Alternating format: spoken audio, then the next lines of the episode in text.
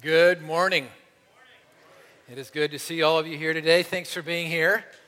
And if you're watching this online, thanks for watching it online or listening to it on the radio. Thanks for tuning in on the radio. I want you guys to know today that uh, I'm, I'm happy you made the choice to be here.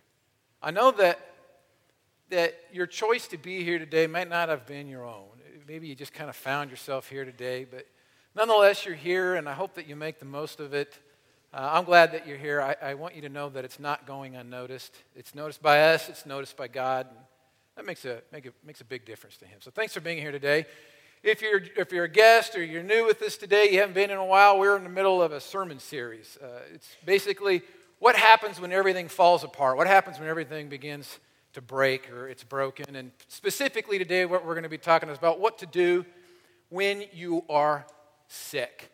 And I know that that is something that applies to a lot of people. Some of us here are, are experiencing it. We've experienced it, and we are experiencing what it's like when you have to live your life with uh, a sickness or being sick. Uh, whether that is something that was caused by age, and there, there are some of us who, no, no doubt, that age is creeping up on us, and, and things that used to work don't work so well anymore, and you're having to live with that. And for some people, it's disease. You've experienced something like cancer or leukemia or a stroke, or uh, there's a lot of different things that have happened in some of your lives, and that's a game changer for you. For others, it could be as a result of an accident, some sort of a tragedy that took place, and, and now you're dealing with. There's, there's all kinds of reasons that I haven't even mentioned. And so I believe that there's a lot of people who are in this room today who are experiencing the struggle with what it's like to try to live your life when you are physically impaired. You're disabled somehow, some way. And, and then, if it's not you that's actually going through I think there's probably a lot of people who are here who might be super close to the person who is experiencing that. And oftentimes that can be just as bad, and in some ways it can be worse when you have a loved one who's going through something and you know that there's really nothing that you can really you can really do. Or at least it seems that way sometimes, right? You just you don't know what you can do to help them make it through another day. And before I go any further, I, I and I don't want to sound like I'm complaining. But if you're the kind of person who lives with sickness, you live with disability, you live with pain, and I want you to know, I know how you feel, and it, it's hard. And if you don't know it, it's hard. When you lay your head down at night and you wonder if you're going to get any sleep because you hurt so bad. Or you're one more round of visiting a toilet because you're throwing up poison that they're pumping into your body. I'll, i want you to know I, I know how you feel. And man, that day can turn into a week, and that can turn into a month. And the next thing you know, you feel like your entire life is just wrapped up in trying to exist. And it, it's hard. So today we want to talk about that. We, I think a lot of us have experienced it. And what do you do when that's you? What do you do? And how do you, how do you treat that in such a way that somehow you make something out of it that's good for God and good for others? That's, that's what we hope to be able to do today. And, and what I would hope to do is kind of give everybody here a little bit of a, little bit of a pep talk. Yeah, but I, I'm not the best at giving pep talks. So I've recruited some help today to give a pep talk. Take a look at this. I think we all need a pep talk.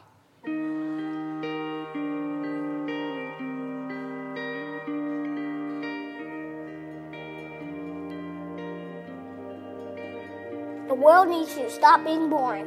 Yeah, you. Boring is easy. Everybody can be boring, but you're gooder than that. Life is not a game, people. Life isn't a serial either. Well, it is a cereal. And if life is a game, are we all on the same team? I mean, really, right? I'm on your team, be on my team. This is life, people. You got air coming through your nose. You got heartbeat. That means it's time to do something. A poem. Two roads diverged in the woods, and I took the road less traveled. And it hurt, man! Really bad. Rocks, thorns, and glass. My parts broke. Wah! Not cool, Robert Frost. But what if there really were two paths? I want to be in the one that leads to awesome. It's like that dude Journey said, don't stop believing unless you dream stupid. Then you should get a better dream. I think that's how it goes. Get a better dream and keep going. Keep going, keep going, and keep going. Will Michael Jordan have quit? Well, he did quit. No, he retired. Yeah, that's he retired. But before that, in high school, what if he quit when he didn't make the team? He would have never made Space Jam. And I love Space Jam. What will be your Space Jam? What will you create will make the world awesome? Nothing if you keep sitting there. That's why I'm talking to you today. This is your time. This is my time. It's our time. We can make every day better for each other. If we're all on the same team, let's start acting like it. We got work to do. We can cry about it, or we can dance about it. We were made to be awesome. Let's get out there. I don't know everything. I'm just a kid. But I do know this. Is everybody's duty to give the world a reason to dance. So get to it.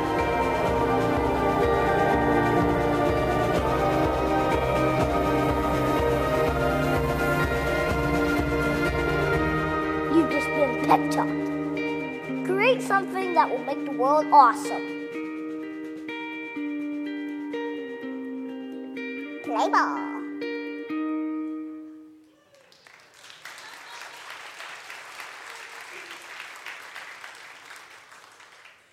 Create something that will make the world awesome.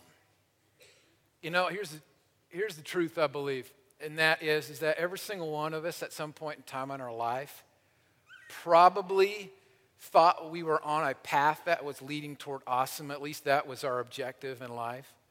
But I can tell you that personally, when you start to experience things like pain and, and tragedy or sickness, that awesome gets replaced pretty quick with let's just survive.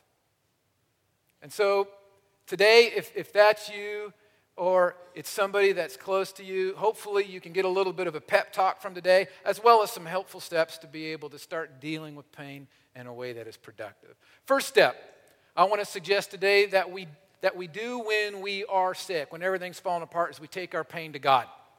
And if you're a note taker or a fill in the blank kind of person, there's your first one. Take your pain to God. Now, before you tune me out, those of you who have who either aren't Christians or you're young Christians and you're like, man, I've tried this before. This is so dumb. I, I, I want you to hear me out first. I understand that this might sound bit, a bit cliche or a bit churchy to you to take your pain to God. But let me explain what I mean by that. And for some of you, you're like, man, God's the last person I want to take my pain to because God's the one that I blame for the pain. And maybe that's you. Maybe you're one of those people who thinks, God, uh, you could have stopped this. You could have prevented this. Why would, I, why would I take my pain back to the one who was responsible for it in the first place? Well, let me explain something. I have two seven year old kids, little boy, little girl. And I can remember very distinctly, and some of you who are parents, uh, you know this is true too. When, when your kids were young and they got hurt, doesn't matter what kind of hurt, you notice how they instinctually will turn toward you? They will come toward you with their pain. What is it that they're wanting? I know that in my mind, I've thought what they're wanting me to do is to take the pain away or comfort them at the very least. And so, as a good parent, I, I, try to do that, especially when my kids were really young. They come to me and you know you give them kisses and cartoon band-aids and you try to make it all better. And if they really are injured, then you take them to a doctor or somebody who's a specialist on something. As a good parent, that's what we do. But if our children are literally, quite literally, if they are coming to us, if they are wanting us to genuinely remove their pain, if they honestly wanted us as parents to ensure that they would have no pain whatsoever in their life, can you imagine what we would have to do as parents in order to, to achieve that? We would have to restrict their freedom and their movement so much that they could not possibly even have the risk of being injured. And it's true, when your kids are little, you do certain things. You know, baby gates, don't let them play with razors, loaded guns, stuff like that, fish hooks. It's just, you do what you can to be safe, but you know, there's, there's certain things that you can't do, especially as they get older. When they get older, you try to put restrictions and you, you try to limit the amount of freedom that they have to do things because you're afraid that if they do that, they might experience pain, and most kids will rebel against that. As they get older. And so they don't want that. So I want you to try to factor that in. If you're one of those people who are blaming God, try to imagine what it is that God would have to do to restrict your, your freedom in order to prevent there from ever being any injury whatsoever. It doesn't make sense. God's objective has never been, ever been, to eradicate pain from our lives here on this earth. It's a part of what we deal with. And as a good parent, I know that. I know that my kids are going to have pain. They're going to experience pain. In fact, there's no way that I could there's no way that I could prevent that sort of thing from happening completely, even though there are some modifications that I could do. But there's something very important in that moment when that child, when my child or any child comes toward a parent, is what they are looking for is something from somebody. What they're looking for from their parent is genuinely this this pain hurts. What am I supposed to do with this? And as a good parent, you comfort them and you love them and you embrace them and you do what you can. And God does that too. But in order for God to do that with you, you're going to have to draw close to Him like a child does toward a parent. And that's the thing that God wants the most, really, from you. Regardless of whether or not you're a believer or non believer, God wants you to draw close to Him. In fact, I want to read to you a real short, real short verse James chapter 4, verse 8. Then I'll unpack it. Come close to God, and God will come close to you. That is a promise. If you will draw close to God, regardless of who you are, regardless of whether or not you're a believer or not a believer, regardless of whether or not your sins have been forgiven, regardless of whether or not you self identify as being one of the biggest scumbags on the face of the earth, if you will take a moment to draw close to God, the promise is that God's going to be right there to meet you. He wants that, especially if it's in the middle of your pain. And when that time does happen and you draw close to God with your pain, there are some awesome things that can happen. Some of us are examples of, of what happens when you take your pain to God and you say, God, I need you to do something with this because this, I don't know, I can handle it. Sometimes God miraculously heals. And some of us in this room have experienced that. Amen? We know what it's like. Whether it's been because of medical advancements, things of that nature, God has seen a lot of us through some extreme pain and brought us back to a place of health. But there are some who God hasn't done that with. In fact, the ones that God has healed, as well as the ones that God hasn't healed, God has asked them to do the same thing. And that's another step in the progression of our faith. And that's going to be my second point. That next step that God has asked me to do, and I'm pretty sure that He's going to ask a lot of you to do too, is this it's to look beyond the temporary to the eternal. Look beyond the temporary to eternal. And again, I know that that sounds churchy, and maybe it sounds a little bit cliche, so I, I want to explain that because that is something that either a, a new Christian or a person who's not a Christian may not completely understand. So let me unpack that just a little bit.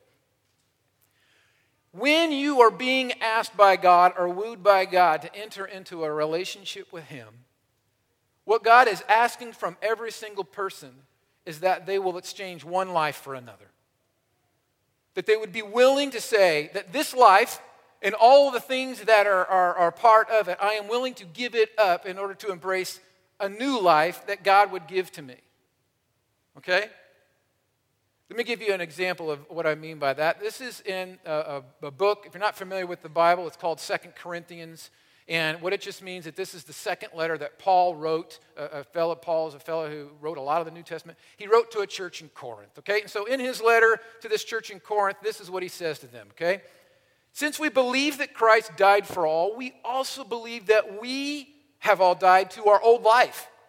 He died for everyone so that those who receive his new life will no longer live for themselves. Instead, they will live for Christ, who died and was raised for them. This means that anyone who belongs to Christ has become a new person. The old life is gone, a new life has begun. Now, let's face it, even right now, if you were all, and, and I was to do the same thing, I were to identify in my life how much of my life spent in a normal day is living for me versus how much of that day is spent living for God, there's still a lot of my life that I am living with me as the center of it. That might come across as a shock to some of you who look at pastors, but I can tell you that pastors struggle just the same as anybody else when it comes to living their lives for Christ 100% of the time. But that's what we are supposed to do. And the truth of it is is that when I am living my life for myself, it's almost always aimed at a target of awesomeness, but it's according to my definition of what awesome is. I want to be a country music star, I want to be a professional basketball player, I want to be this, I want to be that. We all have our idea of what awesome is going to be. Those weren't my ideas of being awesome, but I had some ideas of what I wanted to do with my life. And I found out that that wasn't going to work. And so when I recognized that God was saying, dude, I've got a life for you, but it's going to mean that you're going to have to give up the old life and the definition of what you think is awesome. And I want you to live for a new life, and I want you to live accordingly to what my definition of awesome is. Okay? And so, with this new life of awesomeness, God sets some things out there for all of us to look at. And so, when I say that when God came to me, or when I came to God, however you want to look at it, and said, Matt, I understand that you are bringing your pain to me. And even though I am not going to heal you of your pain and you're going to have to live with this for the rest of this life, I want you to know that this is not always going to be the way it is for you. In fact, there's a new life, and in that new life, there is something that I define as awesome, and I want you to embrace it. And that awesomeness is heaven. And when you think about heaven and when you think about the things of this earth compared to it, I want you to recognize which is eternal or which lasts forever and which is temporary or which is only going to last for a little bit of time. And so when I say look past the, the, the, temporary and look to the eternal, what I'm talking about is God saying to all of us, there are things that you're going to have to deal with in this short period of time of this life, but in your next life, one of the things that you get to look forward to are heaven. In fact, the same guy, Paul, wrote to another church in Colossae and said this to those believers there Colossians 3 1 through 4. Since you have been raised to new life with Christ, set your sights, in other words, your vision, look on the realities of heaven where Christ sits in the place of honor at God's right hand. Think about the things of heaven and not the things of earth. For you died to this life, and your real life is hidden with Christ in God. And when Christ, who is your life, is revealed to the whole world, you will share in all his glory. Heaven. Set your sights on the realities of heaven. There's some realities of heaven that the Bible talks about. There's a whole bunch of them. Some of the, I've actually made a top five list, but some of the things that aren't on my top five list are some of the obvious things. Some of the most cool and, and amazing things, like one, hanging with Jesus. I mean, obviously, if you're a person who's looking forward to going to heaven, it's because you're in love with Jesus. So you're going to be excited to hang with him, talk with him, you know, experience. You just, just hear him telling stories. I can't wait for that. Uh, one of the things I'm also looking forward to doing is sitting down and interviewing some of the guardian angels that have been assigned to me over the years and, and asking them, you know, where were you on that one, man? You could have helped me out. Instead, I got injured. What's your problem? But no, I, I actually have a, a top five list. And in the context of today's sermon about what to do when you're sick, I think that these are appropriate to have on a list. Number one on my list I get a new body without pain, brokenness, or weakness. Doesn't that sound good? Could I get an, an itty bitty amen at least on that? Number two, there will be no more sickness. Amen. Number three, there will be no more temptation or sin. Yeah, big amen. Number four, there will be feasting, partying, and celebrating. Big deal. Party on. And then the fifth one is actually a little personal to me. It's uh, I will finally get to see my kids who went to heaven before me. And that I think is true for a lot of people. One of the reasons why we're all looking for heaven. And there are people that we love who are there. And how fun it will be to finally be able to hang out with them and spend some time with them. Heaven is amazing. Heaven is an amazing place. And if we could set our sights on the realities of it, honestly, it would help. And in fact, for me, I know it does. When I think about all the joy that I have waiting for me in heaven, I am delighted. And it helps me to be able to keep my focus right when it comes to things here on this earth. I know that this is temporary. I don't have maybe too many more years to live here on this earth, but I know I got an eternity to be able to live in heaven, and that excites me. And so if, if it's you, maybe the first step that, that you need to take, if you're sick, you're dealing with it, you take your pain to God. You ask Him to heal you. You ask Him to help make sense of all of it. And part of the way that He might help to make sense of all of it is that God would say, I want you to see what's temporary and I want you to see what's eternal. Know the difference between the two. Your pain here is temporary. Your life with me is eternal, and that will be the one where you'll be pain free. Well, outside of this, first and second step, I believe that there is a third step, and there's probably more than that, but we're only going to keep it to three today to keep it, uh, keep it short. And so I want to get into this third step. The third step is this it's to use your pain for good. Don't just take your pain to God. Don't just look past the temporary to the eternal. If you're going to have to live with pain, use that pain somehow, some way to do good for other people.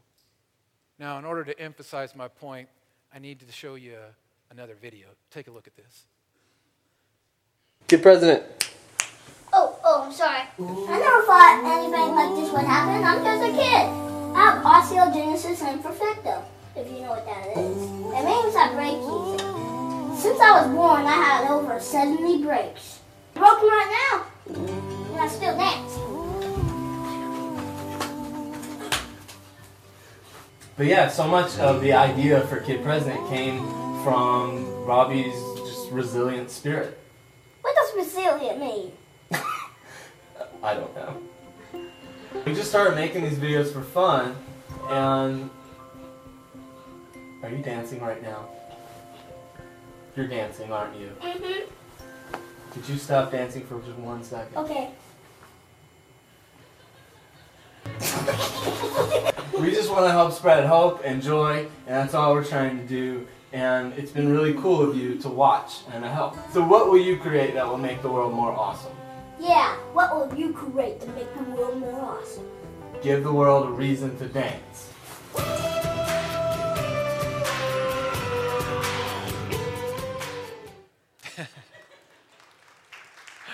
Oh, I just think it's amazing. And so, osteogenesis imperfecta. Here is a young 10 year old boy named Robby Novak who has brittle bone disease. He's had over 70 breaks in the course of his life. I want you to know, as a person who's experienced 20 plus broken bones in my life, I know that it hurts to break a bone. I know what it's like to live with the arthritis afterwards. I know what it's like to be wakened up in the middle of the night and not be able to get back to sleep because it just hurts too bad. But this kid, are you kidding me? Over 70 breaks, and by the age of 10, he's doing this? He is using his pain for good. I tell you, we are blessed, folks. We truly are blessed. And it, I, I might be a bit presumptuous here, but I believe that every single person, when you see an individual who is obviously dealing with pain, but they are using it for good, does it not inspire you? Does it not change the way that you think just a little bit? I know that one of the greatest things that'll make a person shut up in life when they're complaining about what it is that they're dealing with is when they look at somebody who's got it worse off than them and you don't hear them ever complain one bit about life. It just makes you want to swallow up all your bitterness and pain and shut up. Unless the words that are coming out of your mouth are good. And you know what? We're blessed to have that kind of a person. If you don't know Tom Mayhew, one of our pastors, he's the guy that rides around on that scooter all the time. And I don't know where Tom is at right now, but guys, I want you to know that Tom Mayhew is an example of what it means. There he is, right over there. He is an example of what it means to live life in pain and use it for good. Tom, I love you. And so that's what I'm encouraging all of you to do here today. In fact, that's something that I believe that's been an encouragement to Christians ever since Christians started being identified by that term. In fact, Paul, again, writing to this church in Corinth, said this to him in his second letter All praise to God, the Father of our Lord Jesus Christ. God is our merciful Father and the source of all comfort. He comforts us in all our troubles so that we can comfort others. When they are troubled, we will be able to give them the same comfort God has given us. So, what can we do? What can we do today that can be an encouragement, that could be a comfort to other people? How could every single one of us, in spite of the fact that we might be living with pain or dealing with some sort of a disability or having to, to approach life for the people that we live with differently because of the because of the setbacks in our life, the physical setbacks. What can we do? Well, be honest with you, I've kind of set it up today in a way that I hope that every single person here can actually be a part of proving that you can do something that makes a difference. In fact, when you came into the auditorium this morning, all of you were handed a ticket. I want to ask you to grab those tickets, pull them out right now, and take a look at them. I don't want you to show the number off to anybody. I just want you to hold that ticket so that you can see that number. Here's what I'm going to ask you to do. I'm going to draw one ticket out of this basket here. It's the duplicate to every single one of the tickets that were handed out. When I draw this ticket and I read off this number, if this number is not your number, if this number is not your number, write it down. Write it down on the back of your hand. Write it down on a bulletin. Write it down on your smartphone, but write it down. And then put it someplace where you're going to see it this whole week. Put it on your mirror, on the dashboard of your car. I don't care where you put it. You can tattoo it. Don't, no, don't tattoo it on your forehead. Just, that look weird, but just put it someplace where you're going to see it an awful lot. And then every time you see it, every single time you see it, I want you to pray for the person whose ticket this does belong to. And if this ticket that I draw is yours, don't jump up, don't hoop and holler, don't go running around. In fact, don't say anything to anybody. The only thing I want you to do is I want you to email me or contact me. Here's my email address right there. It's matt at eastpointchurch.org. I want you, this one person who has this ticket, to understand what it's like to go through an entire week with over 200 plus people who are praying for you every single day that God would comfort you and encourage you. Do you ever wonder what that would feel like? Are you ready? Are you willing to be a part of a, a test to see whether or not it makes a difference in your world for one week to know that there are a whole bunch of people who are praying for you? I hope so. I hope so. So if this number is yours, I hope you're willing to participate in it.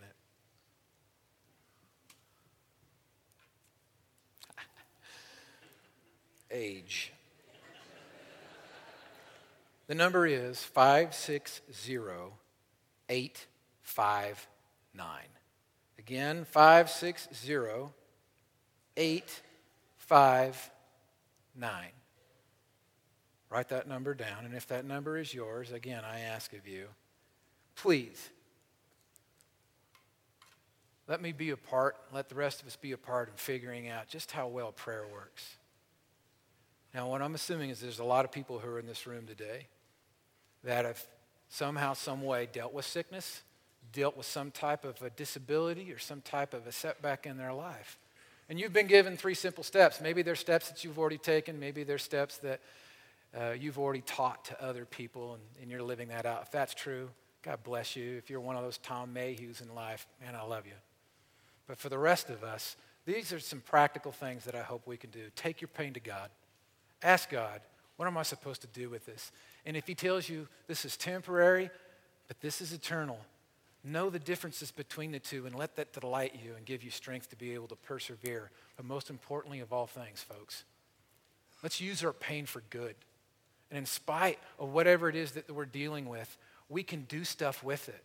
We can go make kid president movies. We could do something just to encourage somebody, but the most simple thing that every single one of us can do here today, just pray. Just pray for a number this week. God will know who that number belongs to, and I promise you will bless them. Amen? Let me pray for you. Father, I love you. I am so grateful that you have let me play any part whatsoever in your plan of redemption for a world. That you would involve any of us in that is purely motivated out of your love. Because I know you could get the job done without us. You do not need us, but you love us, and so you invite us. And Father, I pray that every single person here would feel that tug of invite to pray this week for whoever this person is. And if that person right now is sitting in this room thinking, wow, wow, God, wow, I'm looking forward to this work that you're doing in my life. Whoever that is, Lord, I believe that you, you've designed this, that you've prepared this person for this week. And I look forward to being able to share with everybody here, Lord, what it is that you've done through us to bless them.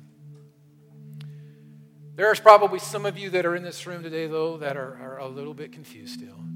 You, you may want to start a relationship with God, but you don't know how.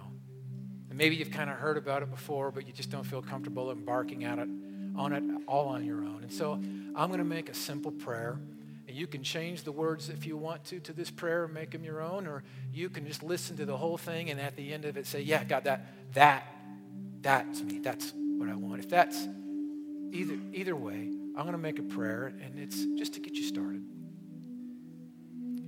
God, I surrender my life. I give it up to you. And whatever it is that you you are offering to me, and I don't know all that it is. I know that I want it over what it is that I've got right now, and so I give it all up to you. I give you my sin, and I ask you to forgive it.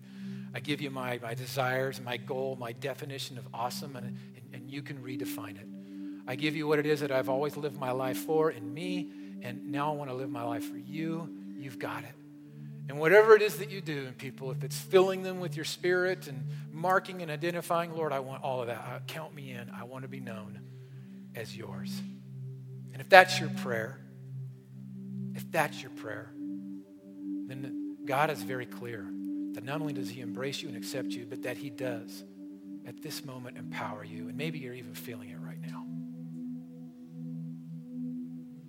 Lord, do something with us that makes the whole world recognize that you're awesome. I pray, Lord, that we would be a part of that. And I pray this in Christ's name. Amen. I'm going to ask you to stand. We're going to sing one last song. Our ushers are going to come forward. They're going to pass out an offering bag. If you're new with us, we'd really love to be able to connect with you. Take that communication card, fold that in half, stuff it in that offering bag. If you're a regular attender or a member of East Point, you know that everything that we do is dependent upon your generosity. So we pray that you give. We're going to sing a song, and afterwards, I'll come back up and I'll dismiss us. Three things before you go today. Number one, if, if you're one of those people who made that prayer your own today, I want to invite you to do uh, one thing. It's grab this packet like this. It's at every door. Grab it. There's a Bible in there, some information in there, and then tell somebody. Come tell me. Come tell. Go tell anybody. That's one thing. Two, if you're interested in taking communion, we've got it available on both sides of the room today. Feel free to take that on your way out as a family or as a couple or whatever. And the last thing is this: if you need prayer or you want to introduce yourself to one of the pastors here you make your way forward as everybody else is making their way out.